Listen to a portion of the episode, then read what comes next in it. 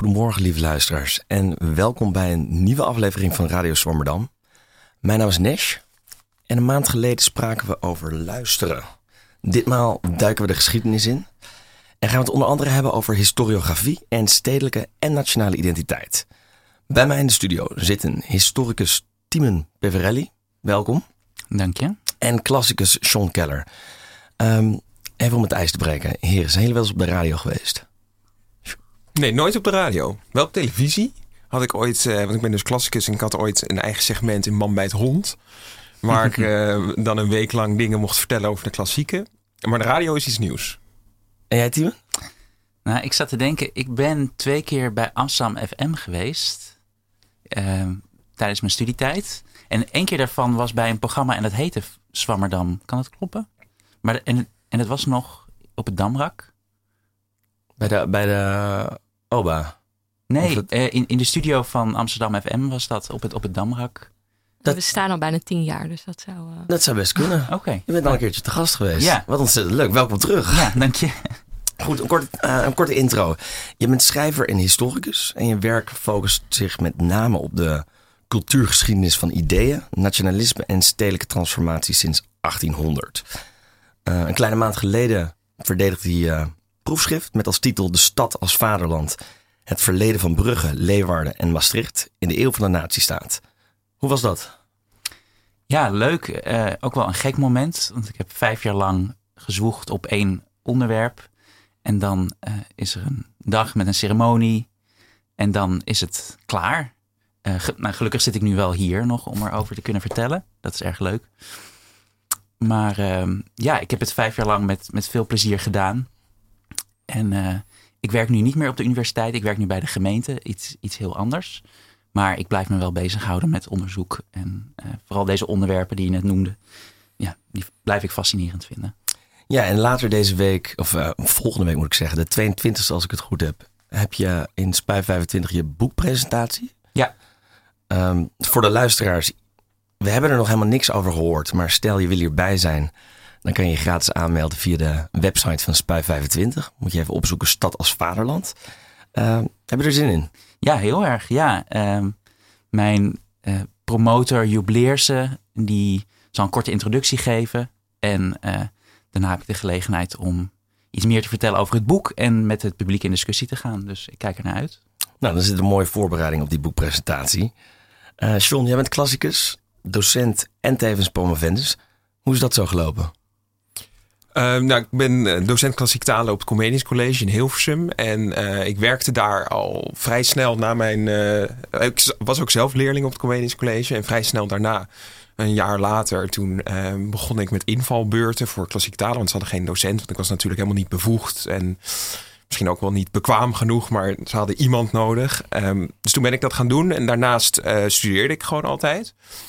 En toen op een gegeven moment, toen zat ik een beetje op zo'n eh, ja, kruispunt. Dat ik dacht, ja, ga ik nou nu echt verder in de wetenschap? Of blijf ik werken op, eh, op een middelbare school?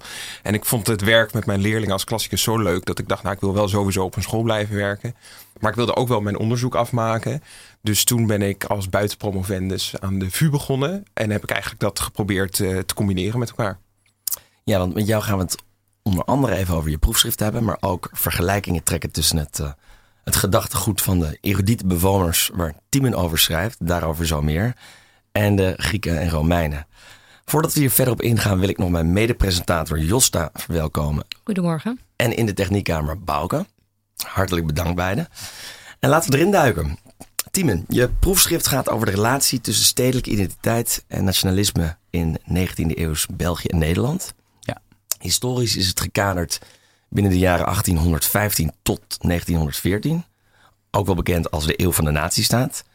Nou, ben ik er eventjes gaan kijken. Nazistaat, dat is een staat met één dominante natie... waarmee een soeverein territorium wordt geboden aan de bepaalde natie en haar culturele identiteit. Correct? Ja, dat is wel eh, wat, wat je ziet gebeuren in de 19e eeuw. Eh, het idee van dat er bepaalde volkeren bestaan die gemeenschappelijke kenmerken delen, die bijvoorbeeld eenzelfde taal spreken of die een bepaalde geschiedenis delen. Dat idee is al wel ouder dan de 19e eeuw. Maar wat je ziet dat in die 19e eeuw krijgt dat voor het eerst een echte politieke dimensie. Dus dat is veelal in reactie op de Napoleontische oorlogen. Ehm, nou, Franse legers, eh, eerst na de Franse Revolutie en later onder leiding van Napoleon, trekken heel Europa door en veroveren grote stukken land. En schaffen eigenlijk heel veel staatjes af die Europa tot dan toe hadden gedomineerd en waar edellieden en koningen aan de macht waren. En in reactie daarop zie je dat er een, ja, een, een politiek nationalisme opkomt. En die nationalisten zeggen eigenlijk: ehm, die uh, Europa bestaat niet uit uh, ja, dat, dat Napoleontische Rijk, maar moet bestaan uit uh, nazistaten. En nazistaten zijn inderdaad, zoals jij net uitlegde, dat zijn staten waarin één volk woont met een gemeenschappelijke cultuur, dus gebaseerd op taal of religie of geschiedenis. En uh, dat volk heeft ook de macht in het land. Dus ja, dat is wat nationalisten teweeg proberen te brengen. En dan geef je eigenlijk al meteen antwoord op de vervolgvraag die ik wilde stellen. Namelijk, er zijn twee visies op wat een nazistaat kan bepalen: een culturele gemeenschap of politieke gemeenschap wat zou dan de overwegende visie zijn in het Europa van de eeuw van de natiestaat? Dat zou dan politiek zijn. Nou, het is, het is een combinatie van beide. Het, is dus die, het gaat om de, de politisering van nationale cultuur. Um, en dat is ook wat ik in mijn onderzoek heb proberen te laten zien. Je ziet dus dat eerst er uh, ook deels dus in reactie op die ja, Napoleontische, uh, dat, dat breekpunt eigenlijk in de geschiedenis, zie je dat er een gigantische uh, belangstelling, bijna obsessie ontstaat in alles wat met eh, de nationale cultuur en specifiek ook het nationale verleden, verleden te maken heeft gehad. Dus je ziet op allerlei terreinen dat nou, geleerde kunstenaars, architecten zich gaan storten op dat nationale verleden. En vervolgens wordt ja, de, de ideeën die zij uitwerken uh, in geschiedenisboeken. dus er, om een voorbeeld te geven, in Nederland wordt echt die Gouden Eeuw wordt verheerlijkt als uh, oorsprongsmythe van het Nederlandse vaderland. Dat is een idee dat dan heel sterk opkomt.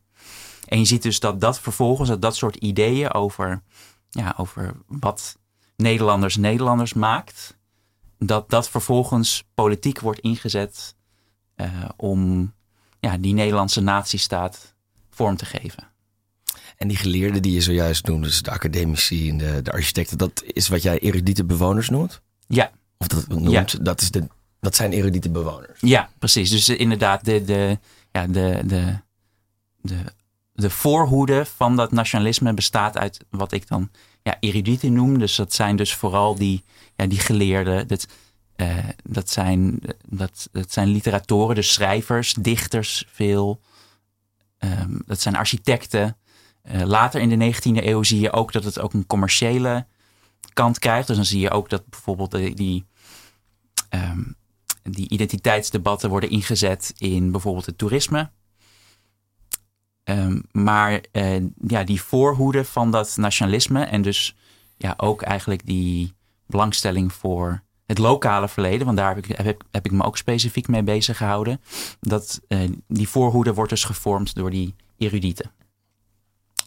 Um, in, je voorwoord spreek je over uh, de, de, de, opkomst op, de, opnieuw de opkomst in de begin jaren negentig uh, over de nationale identiteit.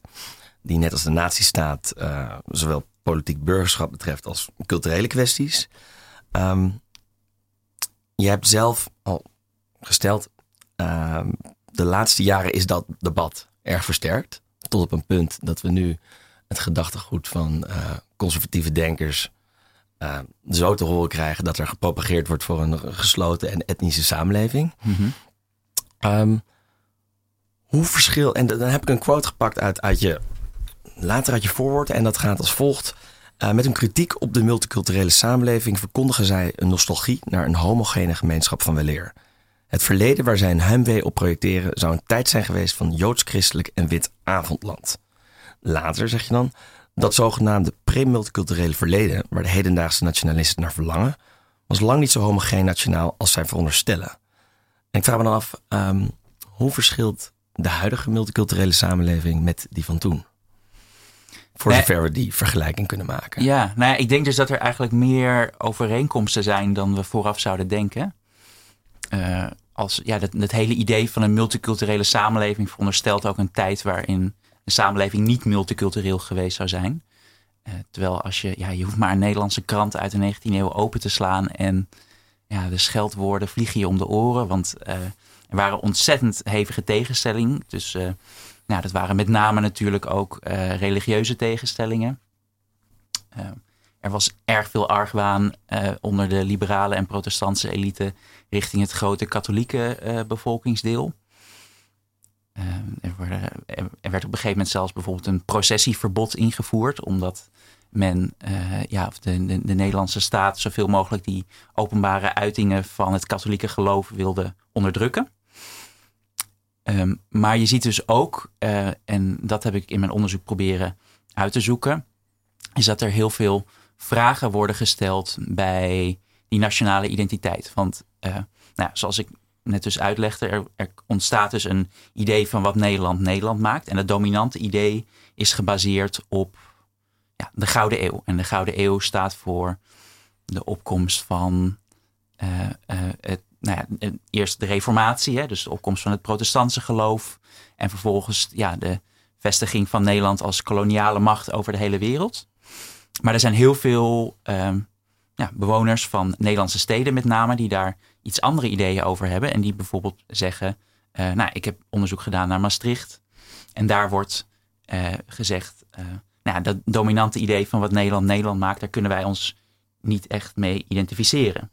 Wij, het idee van de geschiedenis dat wij hebben is veel meer gebaseerd op ehm, het verleden van onze eigen stad. En dat is een verleden dat al teruggaat tot de Romeinse tijd. Ehm, dus je ziet het voortdurend in die 19e eeuw. Dus die erudieten die ik net al noemde, dus die geleerden, die schrijvers, die dichters. eh, in heel Nederland, dat die verschillende ideeën hebben over wat die natie, hoe die natiestaat eruit moet zien. En hoe hun eigen stad binnen die natiestaat past. Eh, en dat daar, ja, dat daar dus heel veel over wordt gediscussieerd. Net zoals er dat er nu heel veel, heel veel wordt gediscussieerd over nou, eh, bijvoorbeeld de verhouding van Nederland tot zijn koloniale verleden. Dus ja, vergelijkbare spanningen zie je ook in de 19e eeuw al sterk. Ja, en een beetje hierop aansluit, hoe zag Nederland eruit, zeg maar, in die tijd, in die eeuw? Wat was een beetje de stand van zaken van, van Nederland toen?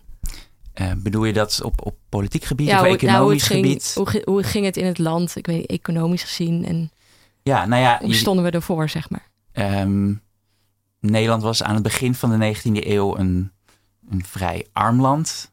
Ehm, het was natuurlijk ook een land dat nog helemaal niet goed ehm, eh, geïntegreerd was in de zin van dat er, er waren eh, geen goede wegen. eh, de treinsporen moesten nog worden aangelegd.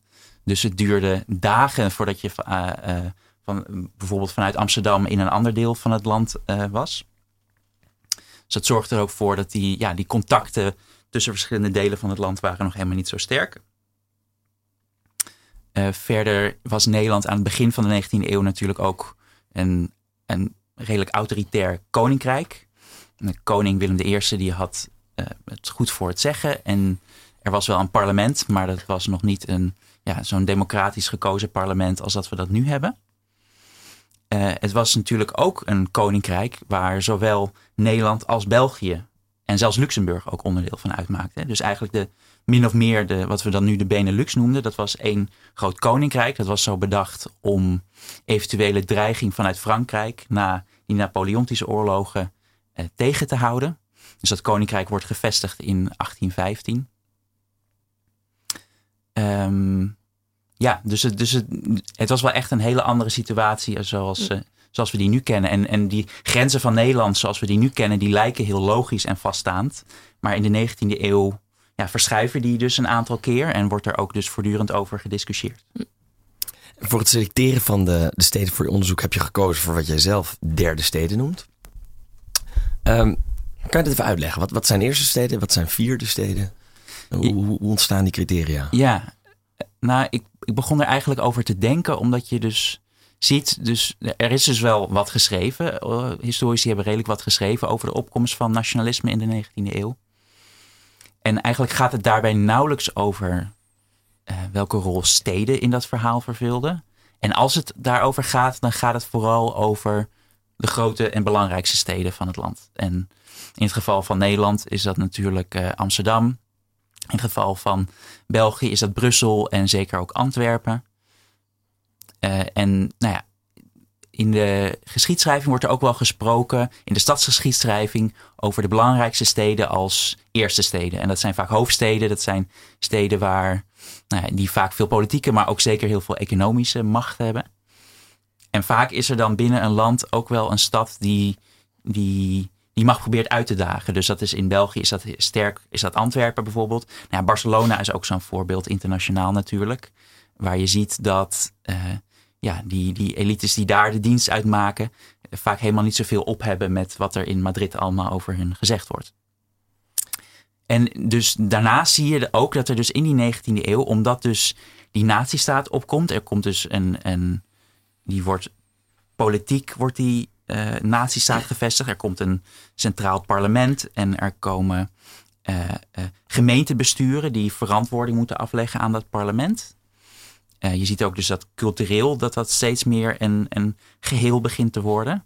maar daardoor beginnen er, worden er, ontstaan er ook steden die een beetje buiten, de, buiten dat centrum vallen.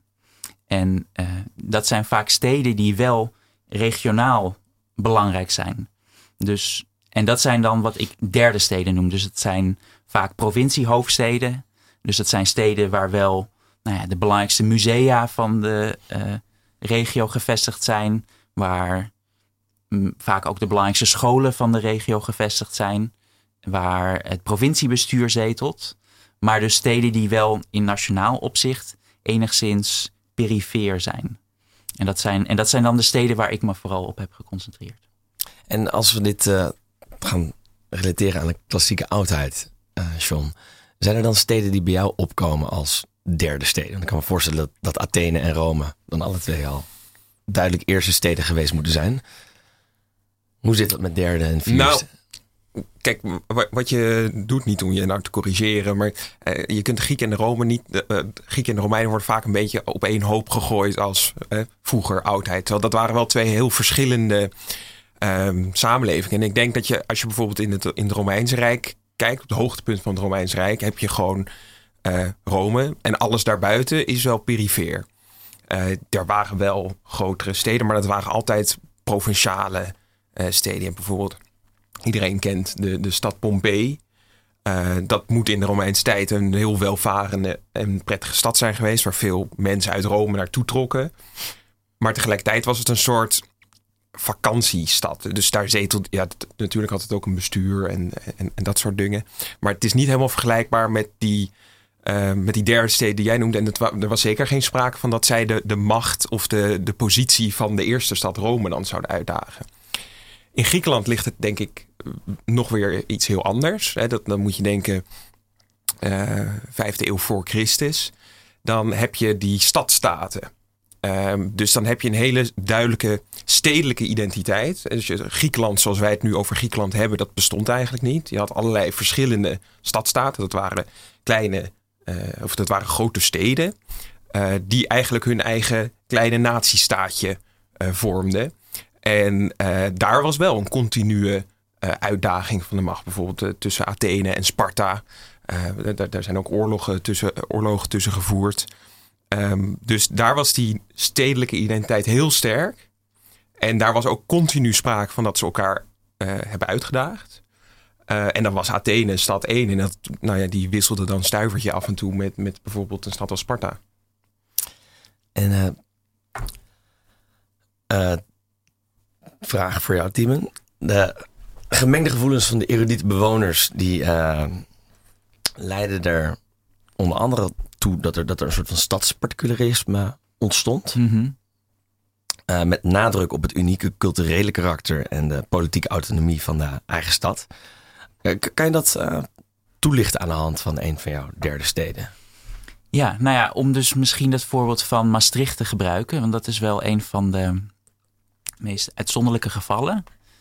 Uh, je ziet dus dat dus vanwege onder andere die onvrede over nou, de achterstelling van katholieken in Nederland, maar zeker ook omdat heel veel Maastrichtse erudieten zich niet konden vinden in de dominante cultuur zoals die gepropageerd werd door die liberale en protestantse elite in Nederland. Dat ze zich heel erg gaan richten op dat eigen lokale verleden. Dat is het lokale verleden, dat gaan ze verheerlijken op allerlei manieren. Ik heb bijvoorbeeld gekeken naar, je krijgt een gigantische uh, explosie van lokale historische genootschappen. Dus dat zijn dan geleerden, vaak die in hun eigen tijd op amateurbasis. En daarnaast werkten ze bij de rechtbank. Het waren vaak wel echt welgestelde stadsbewoners. En in hun eigen tijd schreven ze dan ellenlange artikelen over een heel klein deelonderwerp van de geschiedenis van hun stad. Daarnaast werden er veel historische romans gepubliceerd die een, een, een episode uit het lokale verleden verheerlijkten. Je ziet ook de opkomst van monumentenzorg. Dus uh, het is voor het eerst dat stads- of gemeentebesturen zich echt structureel gaan bezighouden met het beschermen of in stand houden of zelfs recreëren van bepaalde historische plekken in de stad. En uh, uh, in de laatste plaats natuurlijk ook de opkomst van het toerisme uh, in die late 19e eeuw.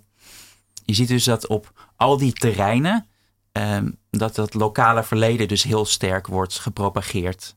En in sommige gevallen, en dat is dan wat ik stadsparticularisme noem, wordt het lokale verleden dus door die erudieten, die gebruiken dat lokale verleden om eigenlijk te zeggen, ja, maar wij zijn heel anders dan uh, andere delen van het land. En dan gaat het vooral natuurlijk in dit geval om het centrum van het land en dat is dan Holland. Dus je ziet heel veel, en eh, met name bijvoorbeeld in, het, in de tweede helft van de 19e eeuw komt er zo'n nieuwe generatie van echt conservatieve katholieke erudieten op en die zegt van, ja, maar wij, uh, Maastricht is een katholieke stad. Um, er werd daar trouwens ook nog bovendien heel veel Frans gesproken. Dus uh, op al die terreinen verschilt Maastricht heel sterk van uh, nou, bijvoorbeeld Amsterdam of Den Haag. En daar willen we heel weinig mee te maken hebben. Dus die, er wordt voortdurend in die, in die ja, discussies over het lokale verleden worden de verschillen met de rest van Nederland benadrukt. En dat is eigenlijk wat ik dat stadsparticularisme noem. Want ja, een tweede hoofdstuk gaat het geloof ik over de, de, de, wat was, de stoeten. Ja. Was het niet? De stambeelden, of nee? Even kijken. Festiviteiten. Uh, ja, ja, festiviteiten. En um, daar, daar, daar zeg je ook al dat de nazistaat hier al meer en meer een vanzelfsprekend onderdeel werd uh, van het wereldbeeld van de stadsbewoners. Mm -hmm. Tegelijkertijd laat je zien met dit voorbeeld van Maastricht dat dat dus nog wel heel erg kon verschillen. Mm -hmm. um, toch, toch is er een sprake van een soort van kantelingpunt rond 1820, waar de bewoners van deze derde steden toch meer gingen refereren aan de nazistaat. Waar, waar had dat dan mee te maken? Um, ja, uh, ik, ik, denk dat het onder andere te maken heeft. Dus ja, er zijn dus wat structurele veranderingen. Ja, je ziet dus, uh, zoals, zoals we net al bespraken, dat er steeds meer contacten komen met andere delen uh, van het land. Er komen bijvoorbeeld nationale kranten op, waarin er steeds vaker wordt gesproken ook over het nationale nieuws. Uh, en wat er in de rest van het land gebeurde. Um, je ziet ook dus dat er in die jaren, vroege jaren twintig in eerste instantie dus echt een ja, nationaal enthousiasme ontstaat over dat nieuwe Nederlandse koninkrijk. Dat vrij ja, toch wel breed gedragen wordt, ook zo, zowel in Nederland als in België. Um, maar je ziet dus ook dat tijdens die jaren twintig er ook steeds meer uh, onvrede begint te ontstaan. Uh, over dat vrij autoritaire bestuur van uh, koning Willem I. en je ziet dus dat in reactie daarop soms ook, dus bijvoorbeeld in Maastricht, die erudieten steeds meer dat lokale verleden beginnen te benadrukken. Dus, dus het is een wisselwerking. Dus aan de ene kant zie je dat er steeds meer een gecentraliseerde natiestaat opkomt. En sommige erudieten gaan daar heel enthousiast in mee. En die beginnen dat, uh, die Nederlandse cultuur te verheerlijken. En anderen ja, zetten zich daar juist tegenaf. En zeggen van nee, we vinden het juist belangrijk om het lokale verleden te beschermen. En sloeg dat dan eigenlijk ook aan bij de niet-erudite bewoners, dus zeg maar de, de niet-elite? Hoe gingen, gingen die daar echt dan in mee? Of? Ja, dat is, heel, dat is een goede vraag. Het is ook een hele moeilijke vraag om te beantwoorden, omdat er, ja, er zijn een stuk minder uh, bronnen over wat uh, ja, de minder welgestelde, uh, want daar hebben we het dan vaak over, stadsbewoners dachten. Ik denk wel dat je kan zeggen dat bijvoorbeeld bij die, die festiviteiten die ik heb bestudeerd, dat waren echt massale evenementen. Ik heb bijvoorbeeld gekeken naar de opkomst van processies. Uh, je ziet dus dat in die 19e eeuw er een ja, heel nieuw zelfbewust katholicisme ontstaat. Ook eh, in reactie op ja, toch wel de onderdrukking van katholieken, zoals ik die eerder al beschreef. En je ziet dus dat daardoor juist de katholieke kerk massale eh, lokale festiviteiten gaat stimuleren. Dus dat zijn bijvoorbeeld in Maastricht is de Heilige Bloedprocessie. Misschien zeggen jullie dat wat. Dat is nog steeds een massaal evenement. En daar kwamen echt eh, soms wel 50.000 mensen op af. Ook van buiten de stad. En er, ehm, soms zelfs tot uh, aan Spanje toe kwamen mensen naar Brugge toe om die bloedprocessie mee te maken. Dat was een jaarlijks evenement waarbij werd gevierd dat in de middeleeuwen zou het bloed van Jezus Christus, een, een reliek dus, vanuit um, uh, het Heilig Land, dus wat dan nu Israël en Palestina is, was naar Brugge gebracht. En daar was het uitgestald in een lokale kapel. Nou, dat evenement werd dus jaarlijks gevierd door de lokale katholieken. En daar deden dus heel veel mensen aan mee. En dus ook niet-erudieten. Uh, ook ja, de rest van uh, de bevolking. Het werd als het ware wat, wat, wat leuker gemaakt voor de, de niet-elite. Aantrekkelijker om te participeren. Ja, precies. Het was niet alleen meer voor. Kijk, die, die, die geschiedenisboeken bijvoorbeeld en die historische genootschappen, dat is echt heel specialistisch werk. Dat zijn ook artikelen die, ja, die waren niet echt leuk om te lezen. Je, moet, je moest echt een, een, een crack zijn om dat, om dat leuk te vinden en om tijd ervoor te hebben. Ook om je daarmee bezig te houden. Maar die festiviteiten, dat was iets wat heel veel mensen aantrok. En, en, zou er nou volgens jou, uh, bijvoorbeeld in het historisch kanon in ons land, uh, er ook wat meer aandacht moeten gaan naar de geschiedenis van deze ja, lokale vorming van nationale stadsidentiteiten? Ja, zeker. Ik denk dat, er, dat het sowieso goed is om ja, die gigantische regionale diversiteit die ook Nederland heeft en ook België, om die, om die wat meer mee te nemen. En uh, nou, er zijn heel veel televisieprogramma's bijvoorbeeld die gaan over de geschiedenis van de Gouden Eeuw. En ook terecht, want het is ook iets wat heel veel mensen, um, waar heel veel mensen iets bij voelen. En uh, nou, zeker ook met het koloniale verleden, waar heel veel belangrijks over te zeggen valt. Maar tegelijkertijd denk ik ook dat het goed is om uh, in het achterhoofd te houden dat uh, dat niet het enige verhaal is wat je over Nederland kan vertellen, maar dat er ook ja, andere stemmen zijn in de geschiedenis die belangrijk zijn om gehoord te worden. En nu zitten we inmiddels alweer in de 21ste eeuw. En de conclusie staat, uh, met nu met name eerste en tweede steden beroepen zich op unieke lokale tradities van tolerantie, diversiteit en democratie. En dat deze inclusieve stedelijke ideeën dan weer heel sterk afsteken tegen de dominante exclusieve nationalistische identiteitspolitiek. Wat je ook wel noemt als een cosmopolitisch stadsparticularisme. Mm Zou je die kunnen toelichten in vergelijking tot het, het stadsparticularisme wat uh, ja. zojuist wordt vragen? Nou, ik denk dat een, een, een goed voorbeeld daarvan is. Uh, dit huidige college is een vrij links college. En heeft zich al vanaf het begin eigenlijk op bepaalde punten echt afgezet van het nationale beleid als het aankomt bijvoorbeeld op de opvang van vluchtelingen. Uh, daar heeft uh, dit college zich sterk over uitgesproken. Ook bijvoorbeeld over het boerkaverbod. Uh, daar was het college ook tegen. Dus je ziet dat. Um, en dat doen lokale politici dan vaak door zich te beroepen op het feit van ja, maar kijk, Amsterdam is een hele tolerante stad, altijd al geweest. En daarom passen dat soort maatregelen niet bij Amsterdam.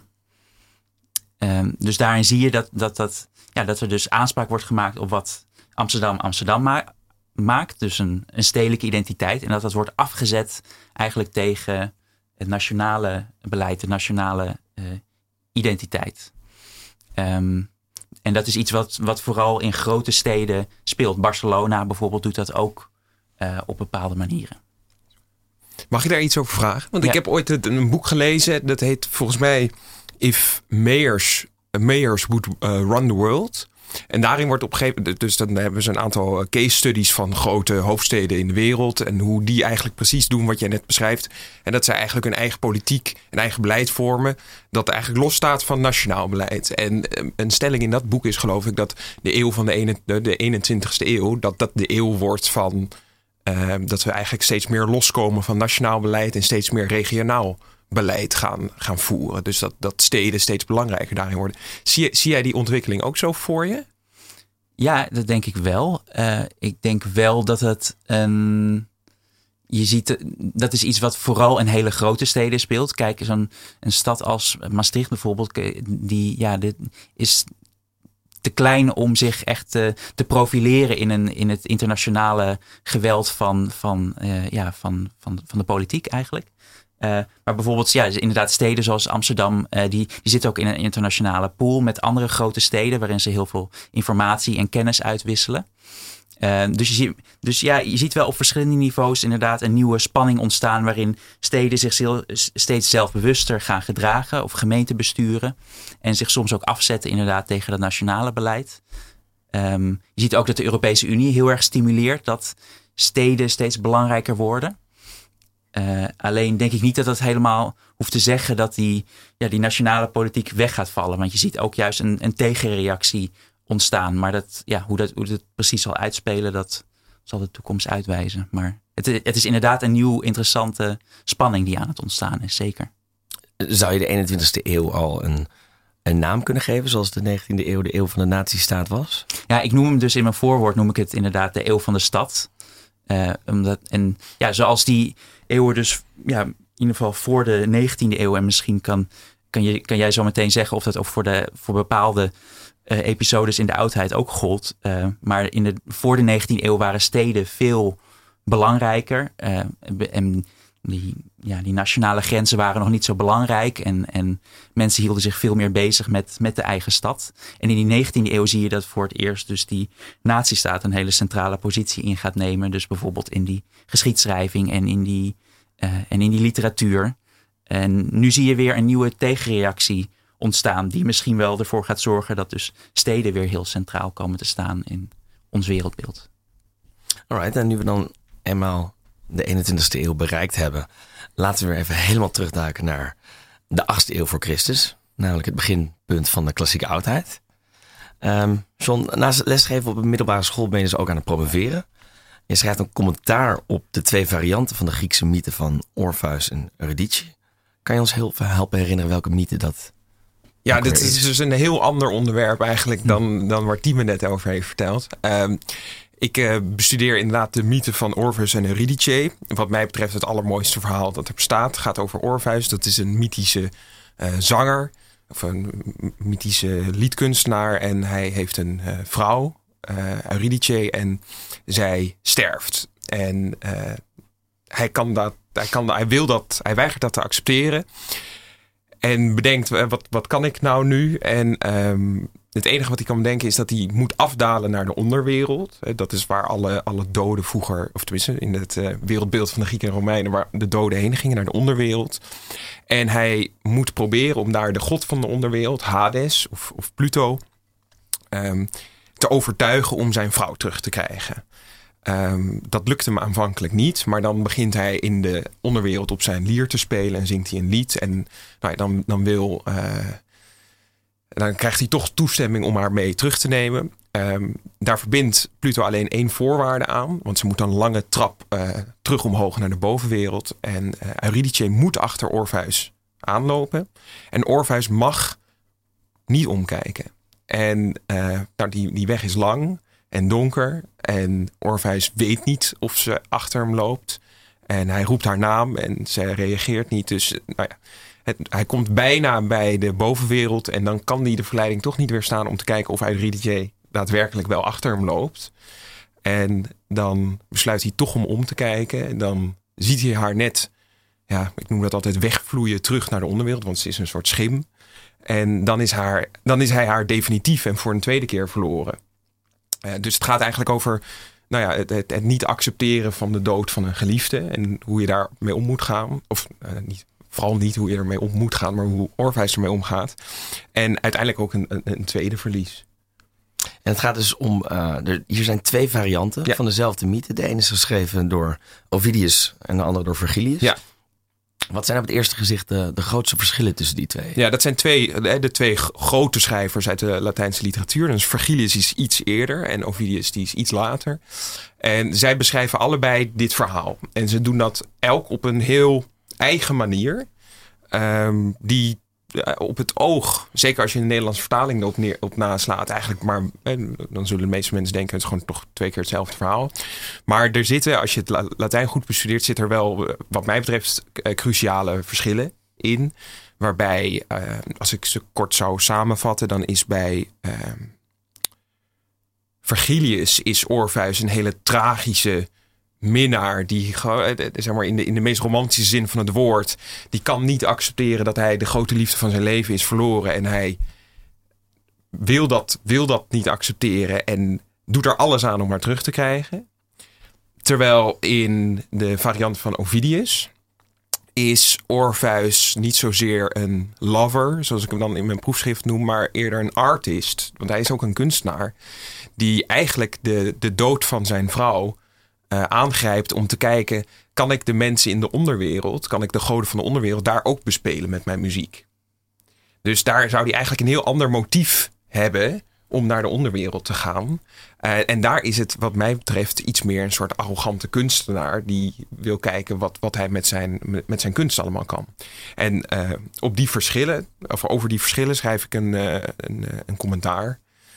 Ehm, zodat, nou ja, als je dat, dat op den duur, als mensen dat, eh, daar meer over zouden willen weten, dat je dan eh, mijn, mijn proefschrift openslaat. En dat je in, op een paar verschillende thema's ziet wat dan de grote verschillen zouden zijn tussen Ovidius en Virgilius.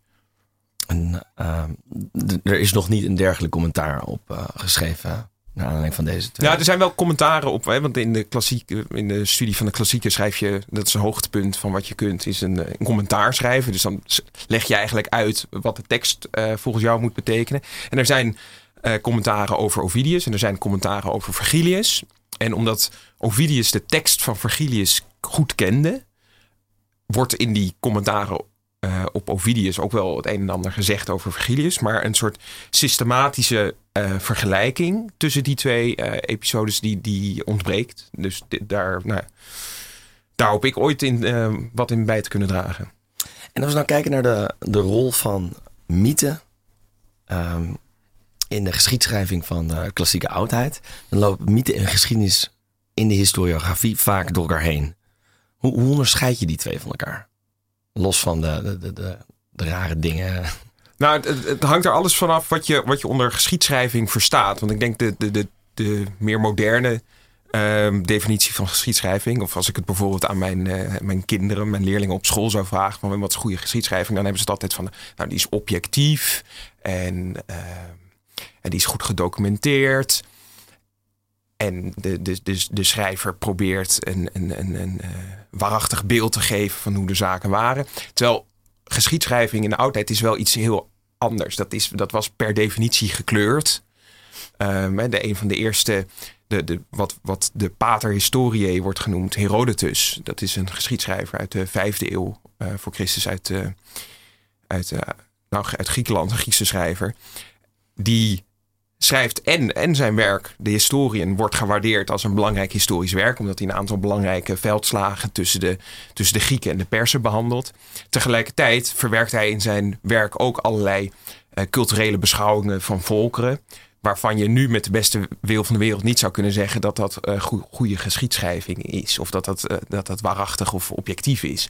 Dus um, subjectiviteit en geschiedschrijving die liepen altijd in elkaar door. En um, zeker later ook wordt geschiedschrijving, zoals ook in modernere tijd wel, ook wel aangegrepen voor een soort propaganda om uh, zaken uh, mooier voor te stellen dan, dan ze waren. Bijvoorbeeld het verhaal over Rome, de stichting van Rome. Uh, ja, hoe die daadwerkelijk gesticht is, daar weten we niet zo heel veel over. Maar we weten wel dat er twee belangrijke mythologische verhalen rondom die stichting zijn. Want de meeste mensen kennen het verhaal wel van Romulus en Remus. Hebben daar, daar ooit van gehoord. Van twee uh, jongetjes die zijn opgevoed door een wolvin.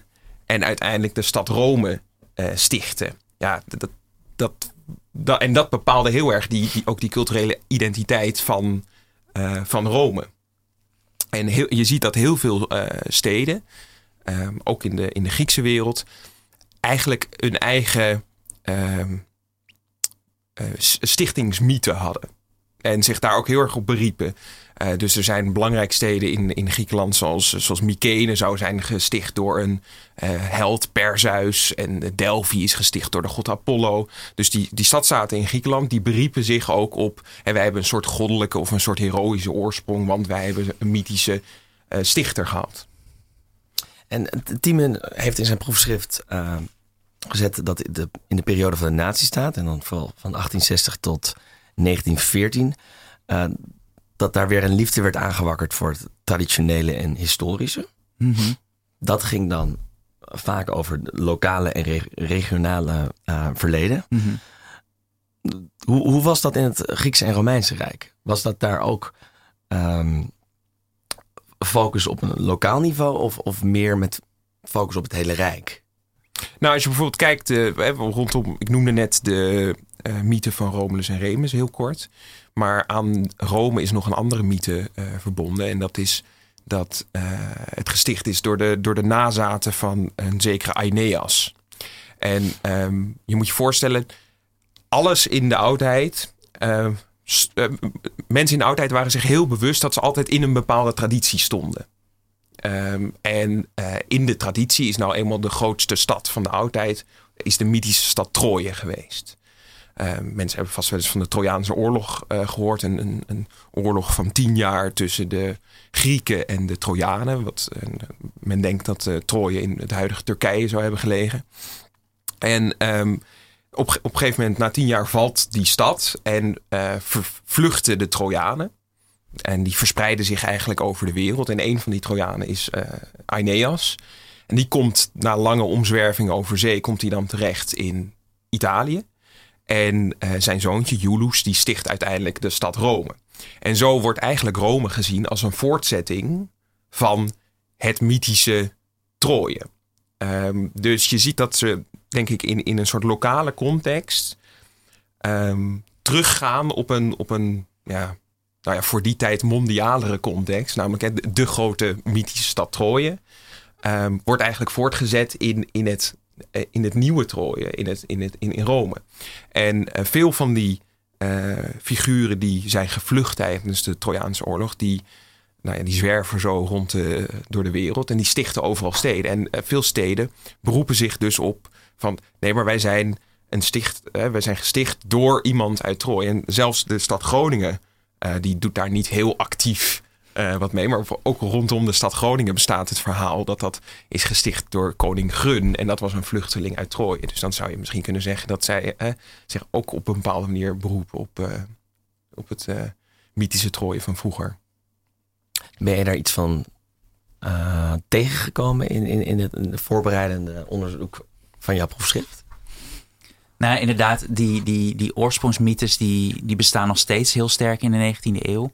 Uh, dus inderdaad, de 19e eeuw is, is zoals Jean het zei, is, ook een periode waarin dus die professionele geschiedschrijving opkomt. Maar dat wil niet zeggen dat uh, ja, bepaalde ideologische voorkeuren of ja, eigenlijk mythische ideeën afwezig waren. Helemaal niet. Uh, juist in die, zeker ook in die lokale, maar ook in die nationale geschiedschrijving zie je heel sterk dus dat inderdaad dat soort mythische oorspronksideeën nog steeds voortleven. Wat je wel ziet is dat tot in wat ja, de periode voor 1800, dus in die periode tot aan Napoleon, zullen we maar even zeggen, speelt die uh, het verleden van de oudheid een hele belangrijke rol nog, ook in die lokale uh, stadsgeschiedenissen. Dus er zijn inderdaad heel veel steden die zich inderdaad beroepen op uh, een Trojaanse oorsprong of die zich die eigenlijk de, de oorsprong van hun stad lokaliseren in de Romeinse tijd. Maar wat je ziet in die 19e eeuw is dat eigenlijk de middeleeuwen steeds belangrijker worden. En dat dus die lokale genootschappen dus um, die middeleeuwen uh, uitroepen tot, tot ja, de lokale oorsprongsmythe. Je ziet dat dus uh, heel sterk in Brugge bijvoorbeeld, waarin die lokale geschiedschrijvers vol trots schrijven over de 15e eeuw, dat, eh, dat was voor Brugge een periode van ontzettende welvaart. Eh, het was een periode die nu mensen misschien ook nog wel kennen van bepaalde schilderijen. Van Jan van Eyck bijvoorbeeld. Dat, eh, een hele bekende schilder die in Brugge heeft gewoond een tijd. Ehm, het was een periode waarin, waarin ook een belangrijk vorstelijk hof in Brugge gevestigd was. Ehm, de, het Hof van de Bourgondiërs. Dus Brugge was echt een hele centrale, belangrijke stad in die tijd. En dat wordt een periode die ja, voor, voor die Brugse schilders en uh, schrijvers en geschiedschrijvers in die 19e eeuw echt een heel belangrijk referentiepunt wordt. En ze gaan dat op allerlei manieren verheerlijken. Je ziet dus dat er bijvoorbeeld in het stadhuis worden er wandschilderingen geschilderd, die dus ja, in hele felle kleuren, dus die periode ook uh, naar voren schuiven als een belangrijke bloeiperiode van de stad. Um, dus je ziet ja, dat die Romeinse tijd steeds minder belangrijk wordt, maar hij verdwijnt niet. Bijvoorbeeld, ja, zeker ook Maastricht bijvoorbeeld, uh, beroept zich ook op um, nou, dan de oudste stad van Nederland te zijn. Uh, dat is nog steeds de vraag van wat is de oudste stad van Nederland? Is dat Maastricht? Is dat Nijmegen?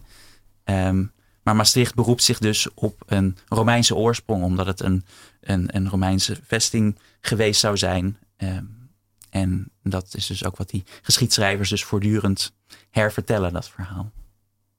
En zien jullie beide overeenkomsten? Ja, dit is natuurlijk een enorm tijdgat zit er tussen, maar overeenkomsten tussen jullie eigen onderzoeksveld uh, in, in, periodisering. Jij noemde net zelf al uh, dat die culturele identiteit die werd ontleend aan, aan de geschiedenis van een stad. Uh, te vergelijken is met wat, wat er in de eeuw van de nazistaat gebeurde. Hoe zie jij dat, Diemen, ten opzichte van de klassieke oudheid? Nou ja, ik denk dus in ieder geval als ze, eh, ja, als dat dus die 19e eeuw, die, ja, die soms die, die strakke scheiding die nog wel is, wordt gehanteerd tussen, ja, in de 19e eeuw ontstaat de moderne tijd en dan ontstaat eigenlijk het Nederlands zoals we dat nu kennen. Uh, dat, uh, dat die scheiding met die periode daarvoor niet zo absoluut is zoals we soms wel eens denken. En dat is bijvoorbeeld ook uh, nou, de scheiding tussen, uh, de, uh, tussen aanhalingstekens professionele geschiedschrijving van de 19e eeuw met die, ja, die mythische geschiedschrijving van de oudheid, zoals Jan er net uitlegde, dat die niet zo hard is zoals we soms denken. dat dus ook bijvoorbeeld dat er ook soms heel bewust wordt teruggegrepen op die oudheid. Je ziet dus bijvoorbeeld dat er in, het begin van de 19e eeuw die nou, de, klassieke dichtvormen, dat die nog heel populair zijn. Um, uh, en, nou ja, en dat ook bijvoorbeeld dus die, die steden die dus in sommige episodes van de oudheid uh, belangrijk waren, dat die in de 19e eeuw ook nog een hele belangrijke rol speelden. Dus in dat opzicht denk ik zeker dat er vergelijkingen te trekken zijn. En uh, de eeuw van de nazistaat vindt eigenlijk net na de verlichting plaats. Um, en dat markeerde ook weer een periode waarin tijdens de verlichting was er een gevoel van wantrouwen naar, naar de klassieke mythe. Uh, er werd veel meer gekeken naar dat, dat waarheid op, op feitelijke juistheid moest berusten. Um, die wisseling in, in culturele perceptie, die, die, die noemde je net al. Um, ik vraag me af, hoe, hoe, ja, hoe ga ik dit formuleren? Je maakt het in ieder geval spannend. Hoe, hoe, nou, nou, even laten, laten we dit betrekken tot, tot, tot, tot de 21ste eeuw. Um, we, we zijn dus weer bezig met, met de stad. De stad staat wat centraler. Uh, wat zijn adviezen die je zou, geven, zou kunnen geven op, um, op gebied van nationale en lokale geschiedschrijving? Dat is eigenlijk een vraag die ik aan jullie beiden stel. Op, basis van jullie eigen expertise. Mag ik daarmee beginnen? Ja. Nou, ik denk wat, wat Tieme uh, suggereerde, dat, dat, dat er meer aandacht mag zijn voor, voor regionale geschiedschrijving. Daar, daar ben ik het wel uh, mee eens. Nu werk ik in Hilversum, denk ik niet dat je per se moet weten hoe Hilversum is ontstaan. Maar ik denk wel dat het heel belangrijk is om te begrijpen hoe wij nu zijn. Um, dat er in het, bijvoorbeeld in het onderwijs toch wel veel meer aandacht mag, zou mogen zijn voor hoe, we zo zijn geworden. Want ik, maar, maar dat, ik ben een klassicus. Ik geloof heel erg dat als je je verleden goed begrijpt, dat je uh, je heden en zeker je toekomst nog beter um, kunt begrijpen. Ehm, dus ik zou, als ik een advies zou mogen uitbrengen, zou ik wel zeggen: eh, be- besteed daar, en dat hoeft niet per se bij het vak geschiedenis, maar besteed op scholen. Ik denk zeker in het onderwijs krijg je een beetje soms het idee van we moeten allemaal wereldburgers zijn en weten hoe de hele wereld in elkaar zit. Maar ik denk dat het ook wel een mooi streven is als een leerling begrijpt hoe zijn directe omgeving eh, er beter uitziet. En dat dat uiteindelijk voor een beter begrip, eh, tot een beter begrip gaat leiden van hoe, eh, hoe je de wereld beziet. Dus ik, ik zou wel een voorstander van zijn dat je ehm, nou ja, wat kleiner en regionaler meer aandacht geeft. Heb je het idee dat jij dat daar ook go- goed kans voor krijgt binnen jouw lessen?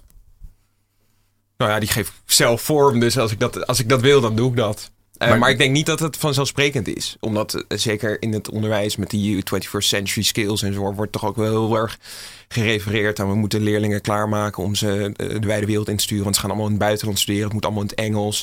En ehm, nou, laat ik zo zeggen, ik, ik ben niet zo'n aanhanger van, van, van dat gedachtegoed.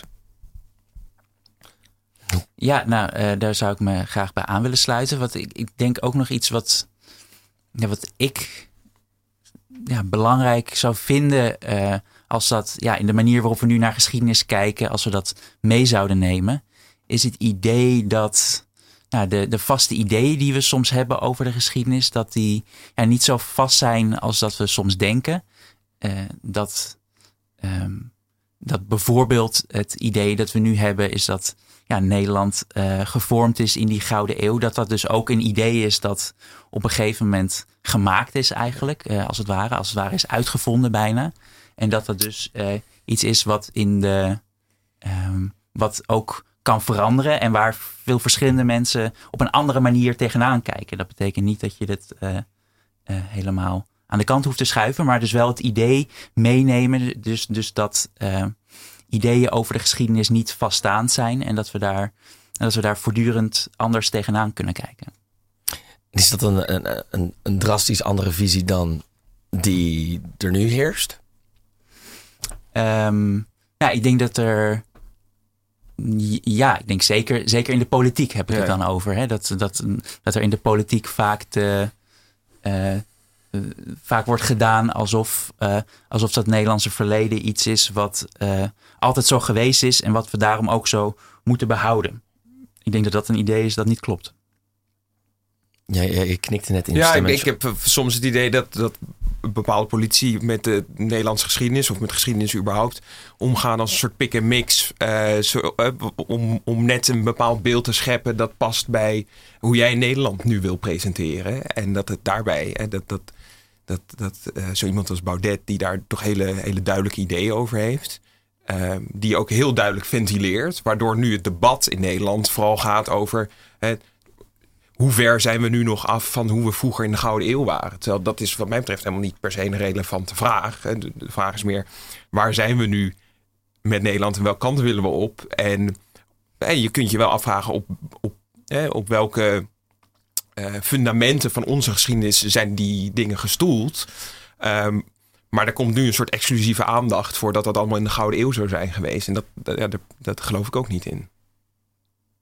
Right? Dus we moeten dat idee dat de geschiedenis echt zo vaststaat als dat die geschreven is, eh, wat, wat, wat meer loslaten.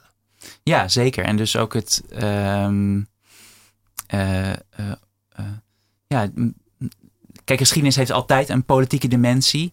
Maar dus eh, eh, we moeten eh, voor waken voor, voor politici die, Ja. ja. die geschiedenis claimen voor een, ja, een, een bepaalde groep mensen, misschien soms zelfs. en het daarvoor inzetten voor hun eigen politieke project. Ik denk dat Baudet daar inderdaad een goed voorbeeld van is. Of misschien ook heel erg wat, dat krijg ik altijd heel erg gevoel dat er één groep goed was en de ander fout. En dat er misschien veel meer perspectieven daarin zijn. En dat komt misschien ook in, de, in het onderwijs niet heel erg naar voren. Of, of hoe zien jullie dat? Ja, daar kan Sean misschien meer over zeggen, over het onderwijs. Daar. Nee, het, het is moeilijk, want ik denk, ik geef geen geschiedenis, maar heel veel, heel veel uitleggen van zaken is politiek. Ja, maar je, je, je kiest een perspectief en er is altijd iemand, eh, z- zullen altijd wel mensen het niet eens zijn met dat perspectief. Dus dat is, ook, en dat is ook een lastige taak voor het onderwijs. En ik denk dat je daarin dus zou moeten benadrukken dat dat beeld niet zo vast omlijnd is, zodat je je als burger ook kunt wapenen tegen eh, framing die in de politiek plaatsvindt. Waarvan ik ook helemaal begrijp vanuit politieke motieven dat dat gebeurt. Maar als je jezelf eh, als, als burgers niet helemaal goed op de hoogte zijn van dat dingen ook anders zouden kunnen zijn. Hè, zonder misschien al te weten hoe anders dan. Ja, dan, dan ga je wel snel mee in het narratief dat dan je wordt gepresenteerd. En ik denk dat dat wel uh, iets is waar je voor zou, zou moeten oppassen. Ja, en ik denk dat dat ook een, inderdaad een belangrijke taak is van geschiedenis. Omdat geschiedenis altijd laat zien dat uh, bepaalde dingen waar, die we nu voor vanzelfsprekend aannemen, dat die heel anders zijn geweest in het verleden. Uh, dus dat, dat besef, dat, dat, kan je een, ja, dat kan je inderdaad wapenen tegen uh, um, inderdaad politici die daar heel anders over denken. En dan maak je een beter democratisch burger uiteindelijk. Dat zijn heldere woorden. Um, ik hoor de eindtune langzaam weer inveden en daarbij ga ik deze uitzending afronden. Um, ik wil je alle twee ontzettend bedanken, Timen en John. Uh, we hebben op het eind nog een interessante discussie gehad over de functie van geschiedschrijving. Um, Mede-presentator Josna, hartstikke bedankt. Bouwk in de techniek ook. Ik wil jou ook ontzettend bedanken. Uh, de aflevering komt gewoon zoals gewoonlijk uh, beschikbaar op Spotify, Soundcloud en iTunes. Zou je willen reageren op deze aflevering, dan kan het ook. Dat kan via uh, een mailtje naar redactie.radio Swammerdam. Maar ik heb ook nog een huishoudelijke mededeling. En dat is namelijk dat dit mijn laatste aflevering was bij Radio Swammerdam. Dat betekent dat we een nieuw redactielid zoeken. Uh, lijkt het jou leuk om bij onze radio te maken over wetenschap? Stuur ons een mailtje met motivatie naar redactie.radioswammerdam.nl Ook noemde ik aan het begin van de aflevering de boekpresentatie die Timen volgende week gaat geven. Nogmaals, je kan je gratis aanmelden via de website van Spui25 als je zoekt naar de stad als vaderland. Mijn naam is Nesh en nogmaals bedankt voor het luisteren. Ik wens jullie een hele fijne zondag.